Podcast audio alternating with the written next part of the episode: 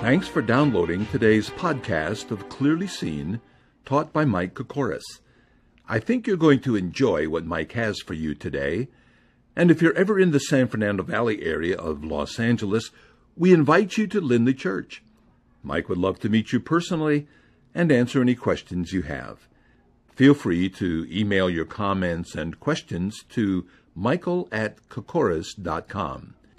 Now, let's hear from Mike.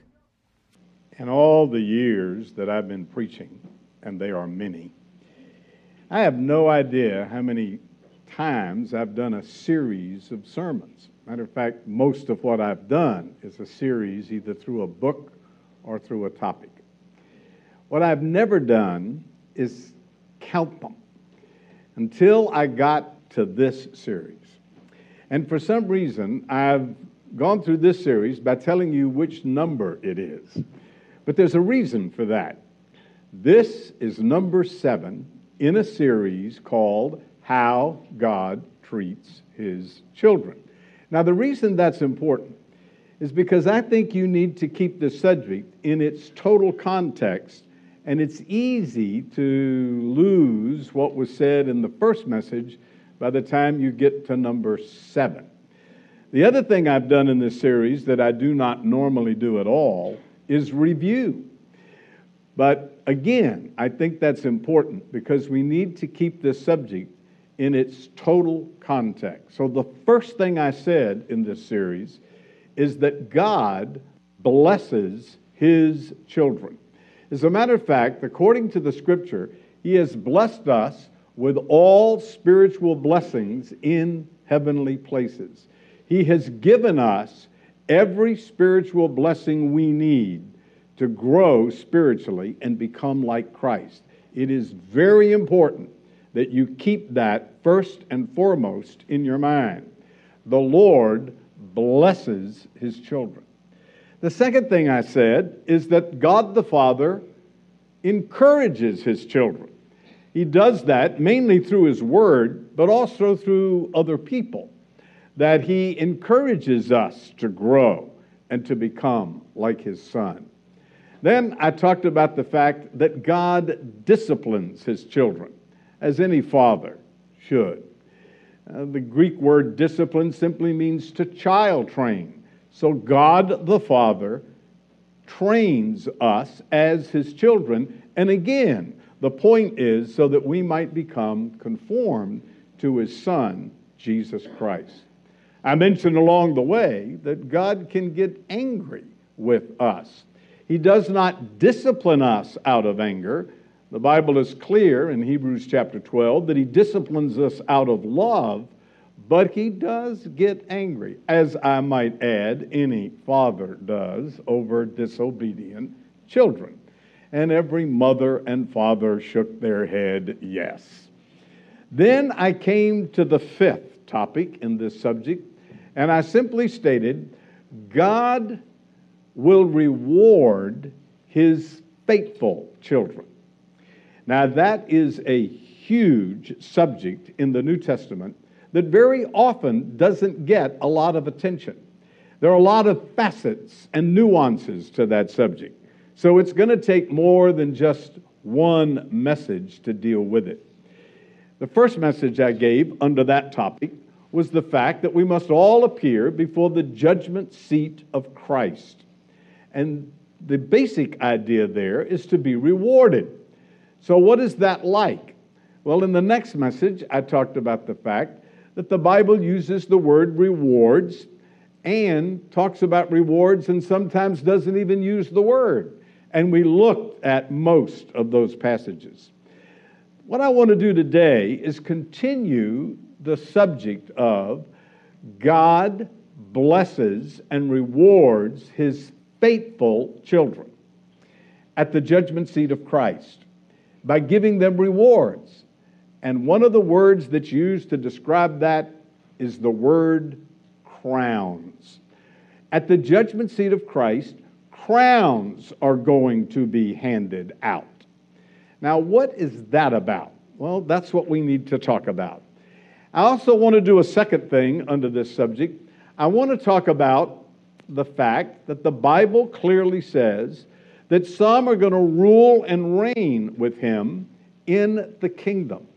Perhaps, and I don't know this for certain, but perhaps the idea of crowns and ruling and reigning go together. At any rate, I'm going to put them in the same message. Now, there are other topics that can be discussed concerning rewards, like the overcomer in the book of Revelation. I'll cover that next time. And even beyond that, there are words that describe our rewards. We'll cover that later. But for today, I want us to look at two things crowns and ruling.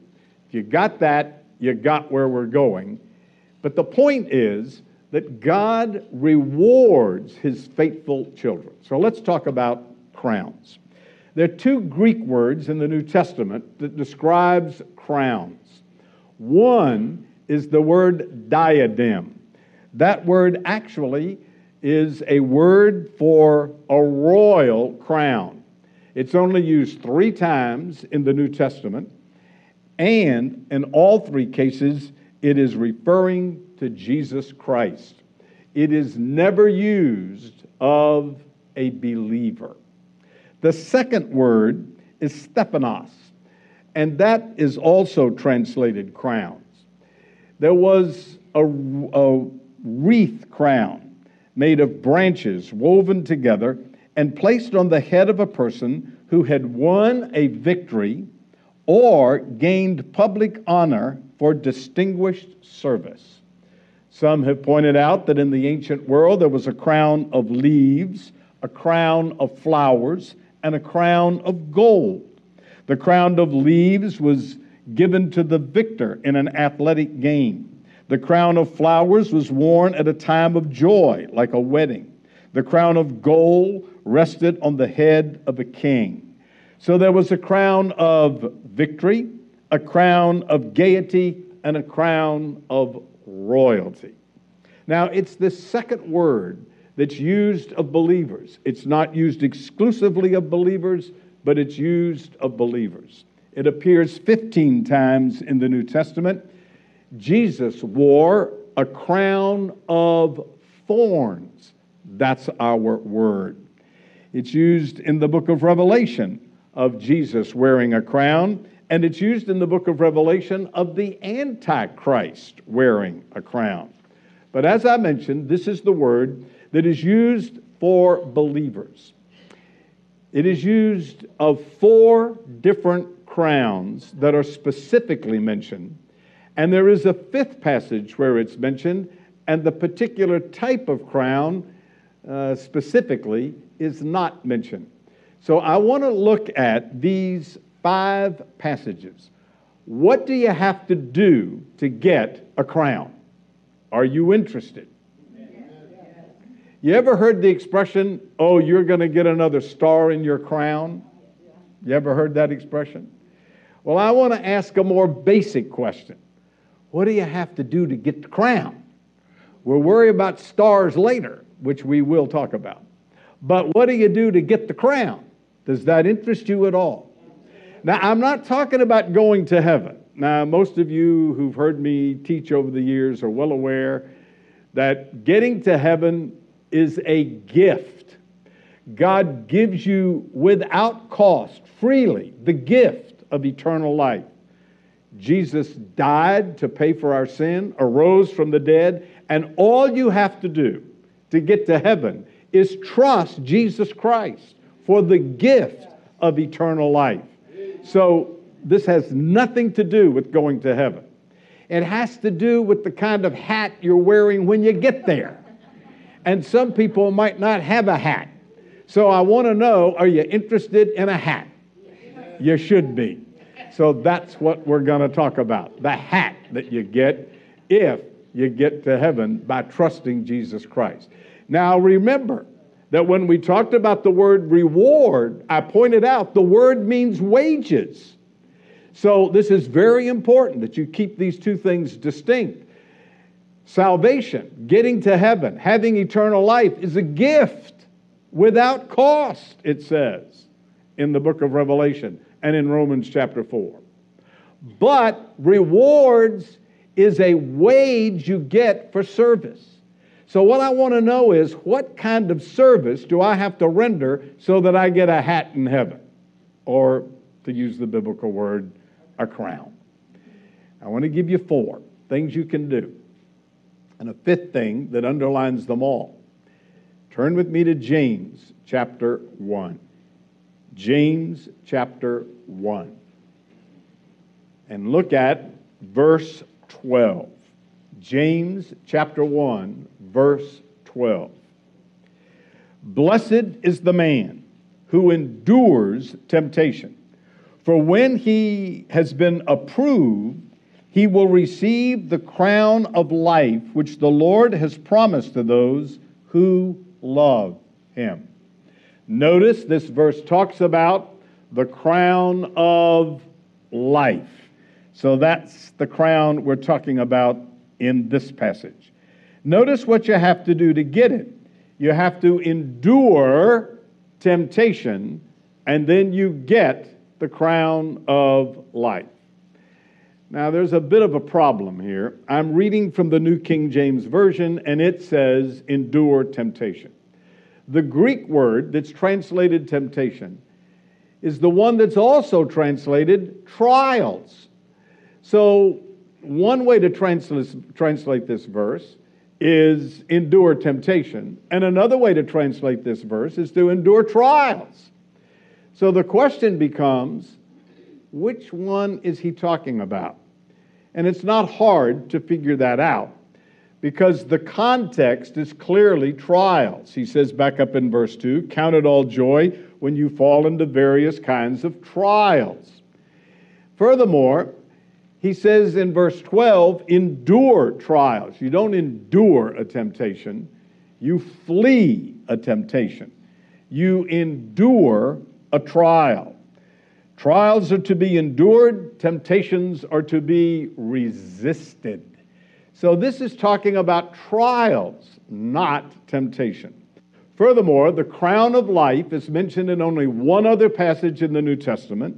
It's in Revelation 2:10 and there it is given for enduring a trial, not resisting a temptation. So I think James 1:12 should be translated that blessed is he who endures trials, for when he has been approved, he will receive the crown of life, which the Lord has promised to them who love him. So here's the idea. You have faith and you trust Christ and you're given the gift of eternal life, you're going to heaven, nothing can change that. That's a sealed, settled deal. Then the issue becomes life is full of trouble, trials, tribulation, horrible things. Have you noticed that? Maybe I should ask, have you experienced that? Now, what the Bible teaches is this if you love the Lord. Now remember, what do you have to do to go to heaven? Faith. Trust Christ. What are we talking about now? Loving the Lord. That's what verse 12 says. This crown goes not to those who have faith, but to those who have love. All right. If you love the Lord, what do you do? You keep his commandments. Jesus taught that. So, what's going on here is this when you encounter these trials, what you tend to do is say, Woe is me, and struggle with them, and sometimes throw up your hands. What you should do, among other things, is simply say, What is it that God wants me to learn from this trial? What does He want me to do during this trial? And if you do what He says, learn from the trial grow in the trial, which is the whole point of the first 12 verses of James chapter 1. Then, at the judgment seat of Christ, he's going to give you the crown of life. It's not made out of life, it is because you live the kind of life he wanted you to live. So, first crown, the crown of life for enduring trials. Got it. Turn to 2 Timothy chapter 4. 2 Timothy chapter 4. And look at verse 8. Paul says, finally, there is laid up for me the crown of righteousness, which the Lord, the righteous judge, will give to me on that day, not to me only, but also to all who love his appearing. Ah, first crown is the crown of life, the second crown is the crown of righteousness. Not it's made of righteousness, but it's for living a righteous life. You, Paul says, I'm going to get a crown of righteousness because it give, it's given to all who love the Lord's appearing. Here we are with love again. If you love the Lord, you will live a righteous life. If you love his appearing, you will live a righteous life. The verse that explains this in great detail is a passage in 1 John chapter 3, where John says, Beloved, now are we the children of God, and it does, it's not been yet revealed what we shall but, but we know that when he is revealed, we shall be like him, for we shall see him as he is. Verse 3 For everyone who has this hope in him purifies himself just as he is pure. That passage is talking about the second coming of Christ for his believers, for his children. And it says that if you have this hope in you, then you will purify yourself. In other words, if you live your life anticipating that the Lord may come right now, today, you're going to have a tendency to behave yourself. You're going to purify yourself. Right? Right. And if you purify yourself, you're going to live a righteous life. And when the Lord comes back, He's going to give you a crown for your righteous living. Now, all children understand this concept. If you are left at home and you know for certain that your parents are not coming back for hours, you can get away with anything. But if you thought they could come back any minute, you would be tempted to behave yourself. And that is exactly what the scripture is teaching if we lived in light of the fact that the Lord, who is standing at the door, according to James 5, could open it any minute and come in, voila, we would be more tempted to behave ourselves.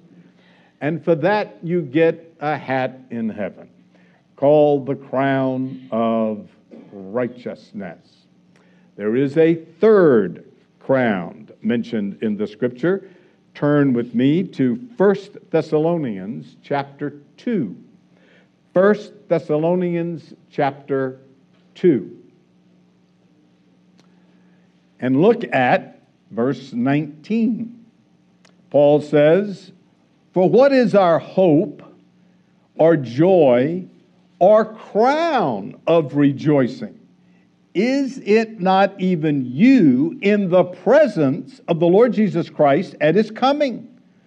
For you are our glory and joy. Wow. Paul is telling the believers at Thessalonica that he is rejoicing over them and they are going to be his joy at the judgment seat of Christ that he's going to get a crown of rejoicing at the judgment seat of Christ because of them. This is often called the soul winning crown, the idea being that he led them to Christ and he's going to get a reward for doing so. I don't doubt that that's involved. However, uh, this and other passages uh, tempt me to say that he was rejoicing over the fact they had grown, So that he is saying, in essence, I'm going to get a, a crown of rejoicing. I'm going to have great joy in the presence of the Lord because of people I've led to Christ and people that I ministered to who grew in grace and knowledge of Jesus Christ. Now, I want to say a couple of things about that. Uh, I want to say something about winning people to the Lord.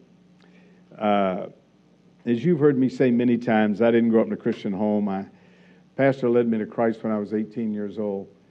And I fell in love with this stuff. I fell in love with the Lord and fell in love with evangelism. I, I, from that day to this, I talk to people every opportunity I get about the Lord. And I, having had those many years of experience, I want to tell you something. I don't know what's more fun than that. I think talking to people about the Lord is the funnest thing I do. Is that a word? Where's my grammarian? I got two of them sitting on the front row, and they both one shook their head yes, and one two shook their head no. You get the point, right? It's just plain joy. I mean it. I think a lot of Christians don't talk to people about the Lord because they're afraid. I have often said there's two reasons why people don't talk to people about the Lord. One is they don't know how. By the way, if you're in that condition, I'd be happy to teach you how in about 20 minutes.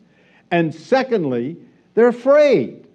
They're afraid of what the people will say, or they'll be asked a question they don't know the answer to.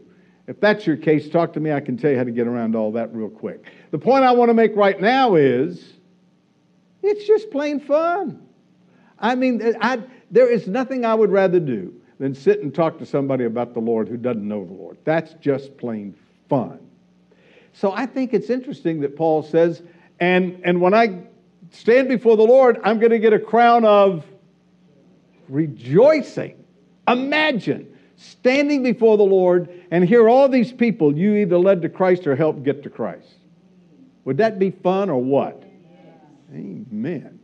The other thing I would say is this perhaps this includes the fact that he helped them grow. And I suspect that may be involved. The idea is it's not just for me, it's for anybody who's ministered to people and encouraged them to grow in the faith. I have a couple of things to say about that. You need to grow so that I can get a crown. Does that make the point? And you need to encourage other people to grow so you can get the crown. It is a crown of rejoicing for ministering spiritually to other people. Turn with me to 1 Peter chapter 5. There is a fourth crown. 1 Peter chapter 5. And look at verse 4. Paul tells the elders that if they tend the flock with the right attitude and manner, he says in verse 4 When the chief shepherd appears, you will receive the crown of glory which does not fade away. Those crowns in the ancient world that were made out of a wreath faded away. Paul says to elders, you do your job with the right attitude and in the right manner, and you're going to get a crown of glory that doesn't fade away. The chief shepherd is going to reward the under shepherds when he returns. So, they're going to receive an, a crown that will not perish. All right, how are we doing? Got it? Can you list the four crowns I just talked about? Crown of life, crown of righteousness, crown of rejoicing. Well, you got that one. And the crown of glory, which amounts to the same thing as the crown of uh, rejoicing because it has to do with ministering to people. So let me boil this down to three things. You want a hat in heaven? Here are three things you can do to get one. Number one, endure trials. Number two, live a righteous life. Number three, go minister to people. May I repeat that? endure trials, crown of life, live a righteous life, crown of righteousness, and minister to people, crown of rejoicing, and the crown of glory if you are an elder. All right. There's one more passage on crowns, and it's very interesting because it doesn't mention a specific crown. It sort of mentions all the crowns. Uh, very fascinating passage. Turn to 1 Corinthians chapter 9. 1 Corinthians chapter 9. And look at verse 24. Do you not know that those who run in a race all run, but one receives the prize? Run in such a way that you may obtain it. And everyone who competes for the prize is temperate in all things. Now they do it to obtain a perishable crown, but we an imperishable crown. So Paul is looking at the Christian life as if it were a race, and at the end of the race, there is a prize, and the prize is a crown. And what he's saying is, you need to run this race so that you will get the crown. And the crown is not one that's going to perish. We've seen that before. It's an imperishable crown. But what fascinates me about this verse is, he said, no matter which crown you're running for, everybody that runs this race is temperate. In other words, in order to get this crown, any crown, you're going to have to be temperate. What does that mean? Well, the Greek word translated temperate simply means self control. He's saying in order to get these crowns, you have to be self controlled. Drop down to verse 27. Therefore I run thus, not with uncertainty. Thus I fight. He's going to change the metaphor now to fighting in a boxing ring. Not as one that beats the air, but I discipline my body and bring it under subjection, lest when I preach to others, I myself become disqualified. That verse has given people a problems. What do you mean disqualified? From going to heaven? No. We're not talking about salvation. That's a gift. We're talking about disqualification in a race. The subject of this passage is not salvation, it is service.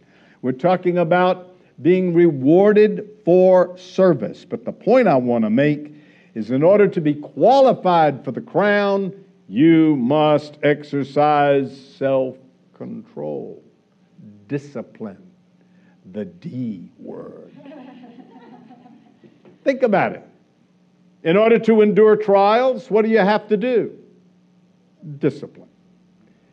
In order to live a righteous life, what do you need? Self control. In order to not live totally for yourself, but get outside of yourself and help somebody else, what do you need? Self control, discipline.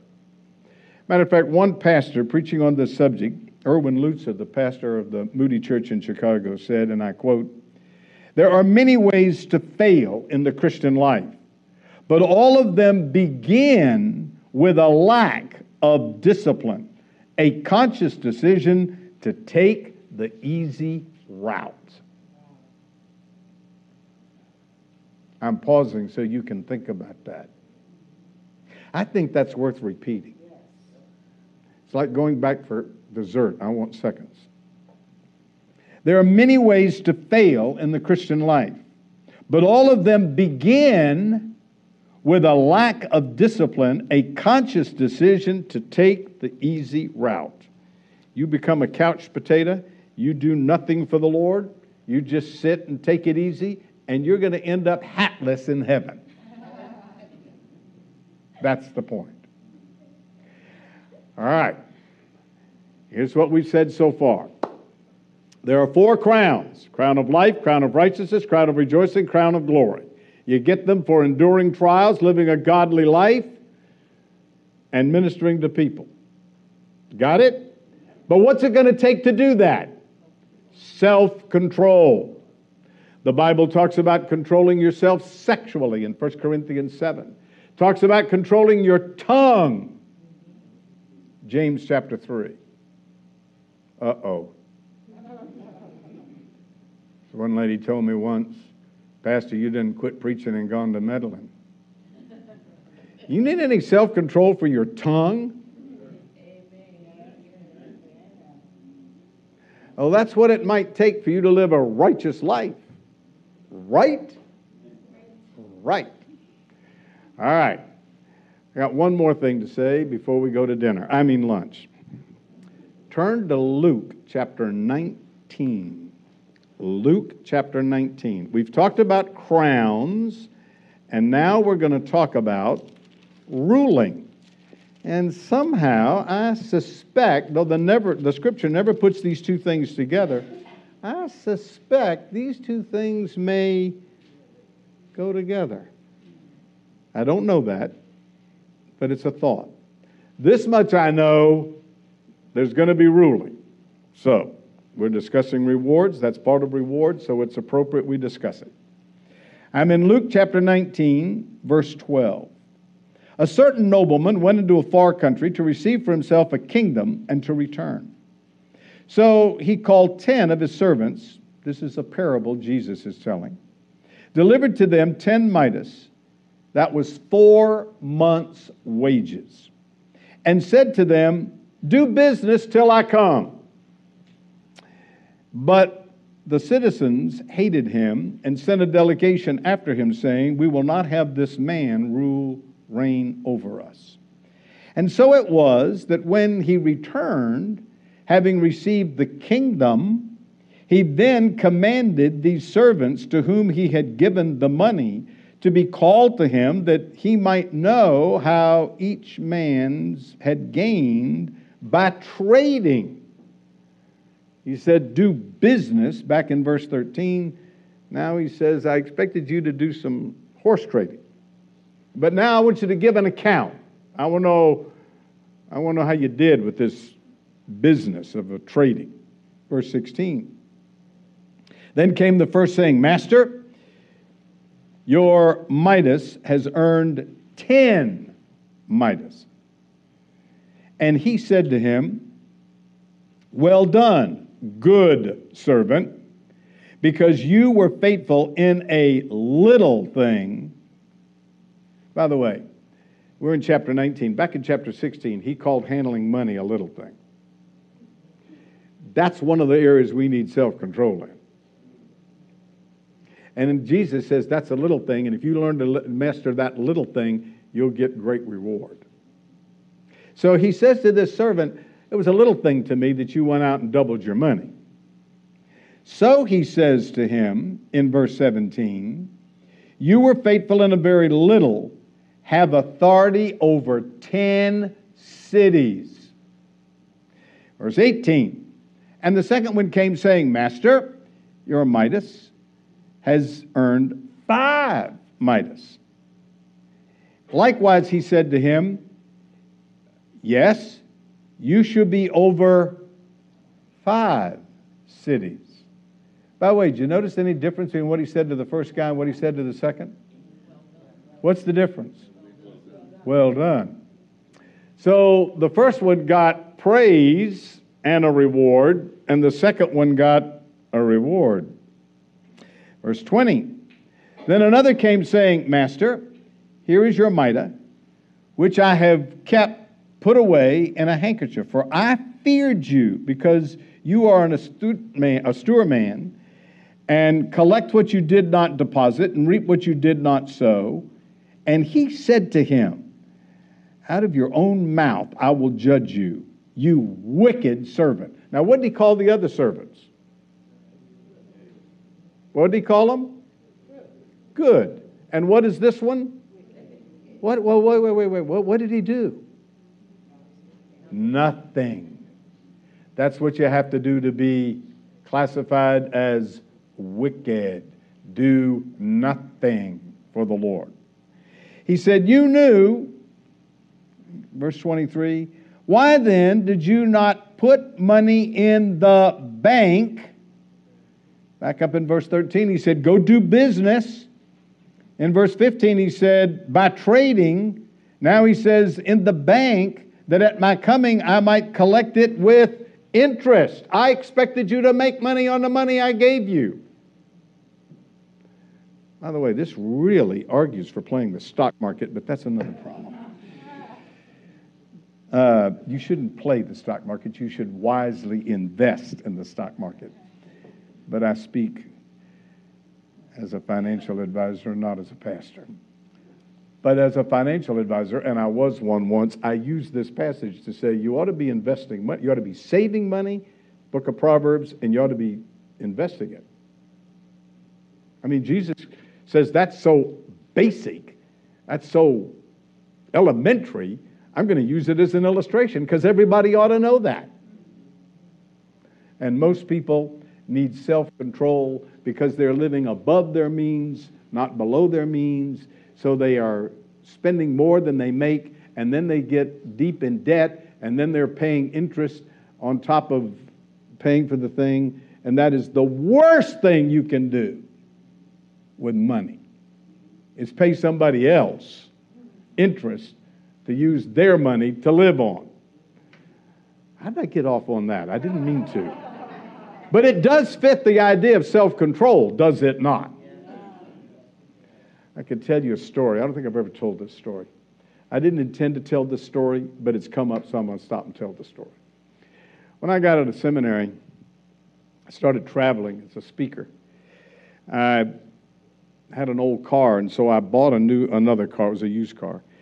I had somebody co-sign for me because I was a student. I didn't have any credit. And I, this is a long time ago, but I bought a year-old car and paid two thousand dollars for it you can understand how long ago that was. Actually, uh, I had to borrow uh, 1500 because they gave me 500 on the trade-in, but I paid those people back $2,000. And I decided, what? I paid those people back almost 25% to borrow money. I'm not going to do that anymore. I'm going to drive this car until I drive it in the ground. And then I'm going to save money and pay cash for my next car. I'm in my 20s when this happened.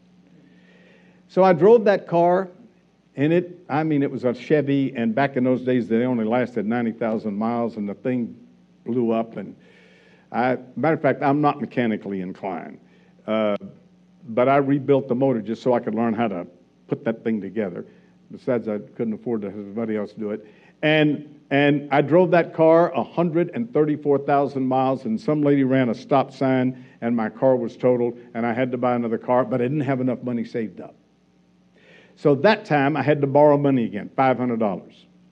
And I paid it back in a year. And then I took the car payment and put it in a savings account and paid myself. From that day till this, I have paid cash for every car I've ever owned. You have any idea how much money I've saved?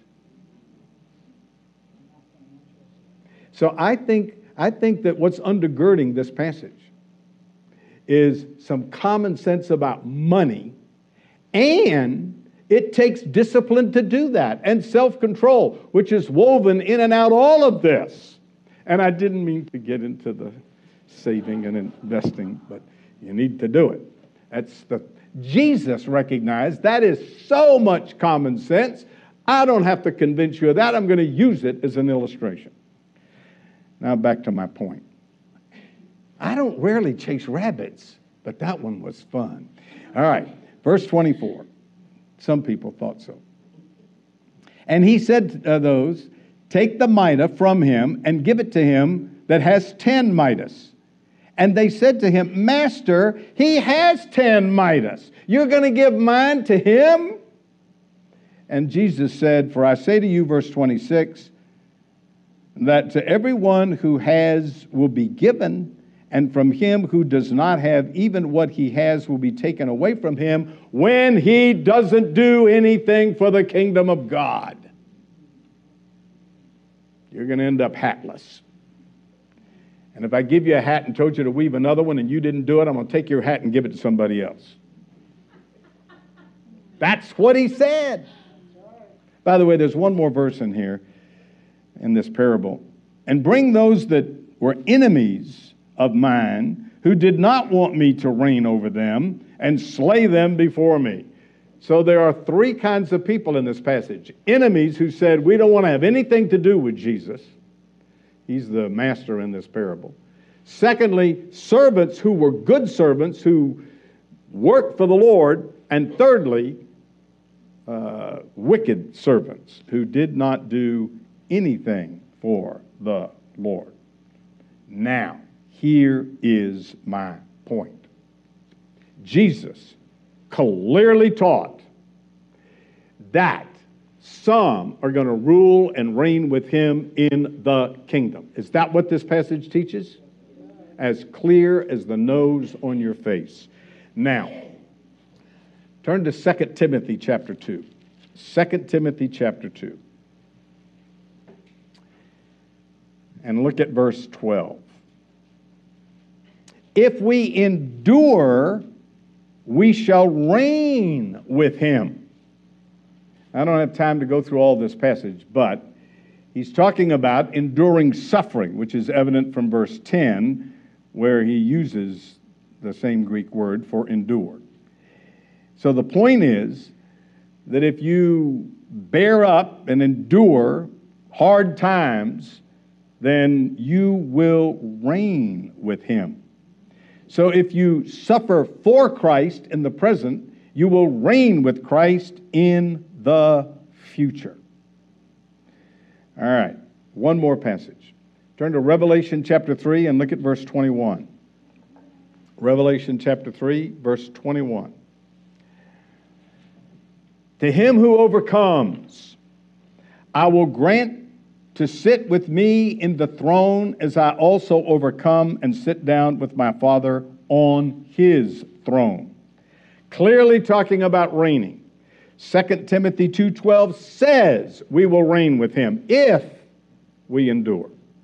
And Revelation 3:21 says we will sit with him on his throne. We'll reign with him if we overcome. Now I'm going to give a whole message on overcoming next time. So I'm not going to go into this now. I just want to point it out that what I want to point out about this verse is that we reign with him. Now, here's what's going on in these passages. What's going on, very simply, is that if we serve the Lord, if we do what he told us to do, we will reign with him. And some are going to rule over 10 cities, and some are going to rule over five, and some are going to be hatless and street cleaners. That's the picture. Somebody has said, just as God sought a bride for Adam, so he sought a bride for his son, Jesus Christ. He has chosen to prepare a companion who would be able to share his son's rule over the universe, someone who would enjoy his domain the bride would be loved, honored, and invited to join Christ on the throne of the universe. In other words, we will reign with him. Now, I want to give you an illustration, just real simple. It happens in every presidential administration. I'm going to happen to use the last one because it's fresh, but it occurs in every presidential election. At one point in the 2016 presidential election, there were 17 Republican candidates, one of which was Donald Trump. He was a businessman, not a politician. One of the others had already collected over a $100 million. Others had qualifications here was this businessman who was going to back him. The first person in Congress to come out and publicly say, I'm going to support Donald Trump for president was Jeff Sessions of Alabama. Well, lo and behold, as you know, Donald Trump won. And a news report I heard was talking about the fact that Jeff Sessions was the first person in Congress to support Donald Trump. And the question was asked what position will he have in the new administration? Now, that's a very perceptive question. It happens in every presidential. You support me, and I'll put you on my staff. Isn't that sort of the idea? The answer in this case, because he was the first and the loudest and the longest, he said, any position he wants. Thought that was cute. But that's what's going on. Let me tell you about the future administration of the universe. It's going to be by the King of Kings, Jesus Christ. And you support him and serve him now, and you will serve in his administration later. You'll be rewarded. Now, I have talked about other rewards.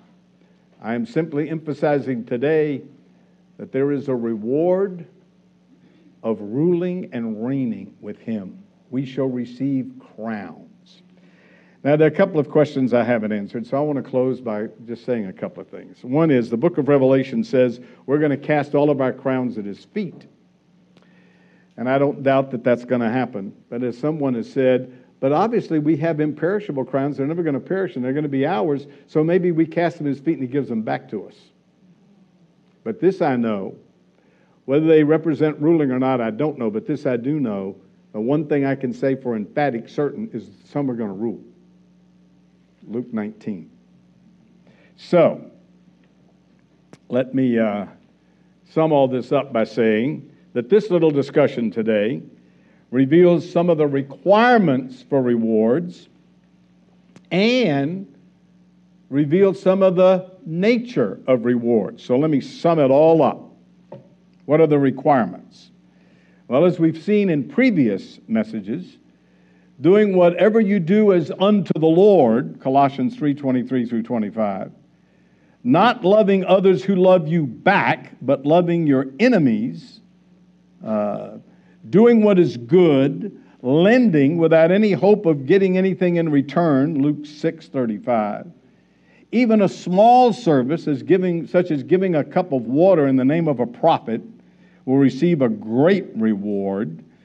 Uh, being persecuted for Christ's sake, Matthew 5:12. And add that to the list what we've discussed today. Enduring trials, living a righteous life, and ministering to others because you exercised self control and endured suffering. So, those are the requirements. All the way from giving a cup of water to enduring persecution.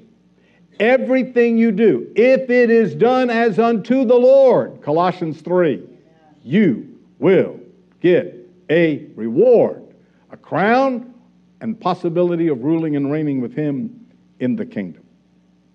But what is the nature of the reward? Well, I've looked at some of those in previous messages. You'll recall I said we're going to have praise, pleasure, enter into the joy of the Lord. One of the crowns is the crown of rejoicing, power, and I mean by that authority over some cities, possessions, set up for yourself treasure in heaven. And to that list, we can add crowns and ruling and reigning with the Lord, which is the same thing as power and authority. All right. One last observation. You know, there's a sense in which life is a paradox, isn't it? The Lord gives us life and they ask for it back. He gives us time and opportunity and then he says, Now I want you to use all that for me. He gives us material possessions. He says, Hey, I want you to give a portion of that back to me. Wow. I heard a preacher recently say, The calling of God requires sacrifice. You know, to really get at this, you're going to have to practice some self control and sacrifice. You're going to have to sacrifice some of your comfort, some of your time, some of your money. Let me tell you from years of experience you cannot minister to people without it costing you. Time, money, energy, all kinds of things. I've talked to people so much in one day, I went home and just collapsed in bed.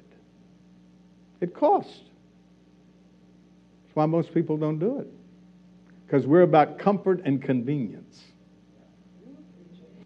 So let me tell you, your hat's going to reveal what you did. How many thorns, I mean, how many stars you're going to have in your crown? The Bible doesn't talk like that. It talks about getting the crown. But it does talk about how many cities you may get. So instead of stars, maybe we should be talking about cities. He's telling us something that the more we serve, the more we sacrifice, the more we exercise self control, the greater will be our reward. Because here's the point if you give your life, you give your energy and your time, and you buy up those opportunities and you, you sacrifice yourself to serve other people, you're not losing, you're winning. But you may not win until you get to the judgment seat of Christ. So you want to win? Want a crown? Want to rule? You oughta.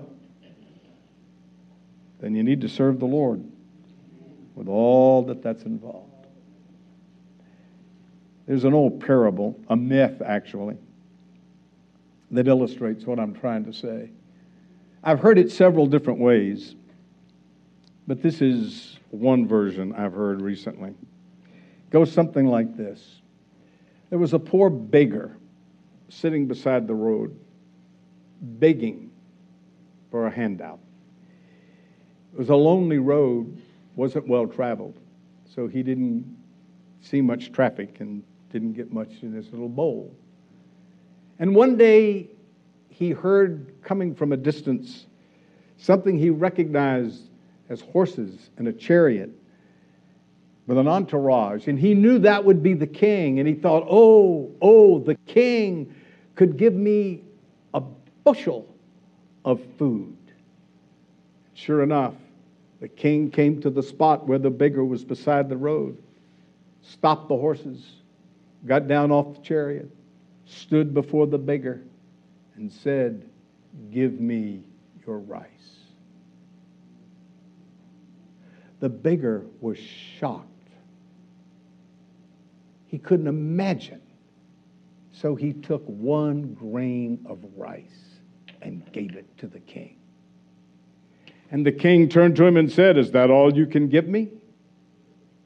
And now the beggar was getting a little irritated.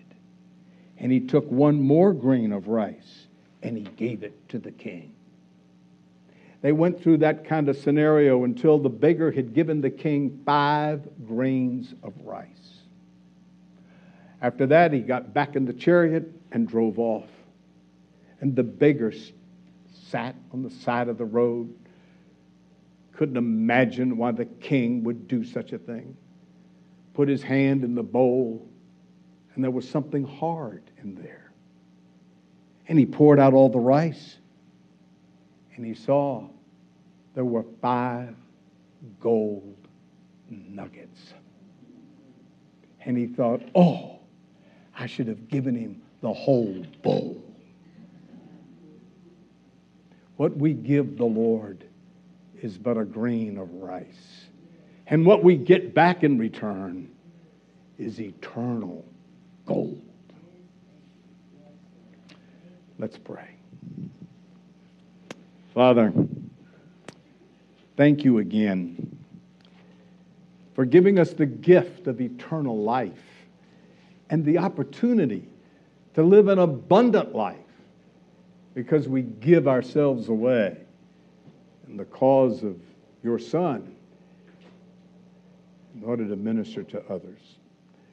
Lord, may the Spirit of God indelibly impress this truth upon our hearts that we might learn to serve sacrificially and exercise self control so that we may hear those words, Well done, thy good and faithful servant. Jesus' name, amen.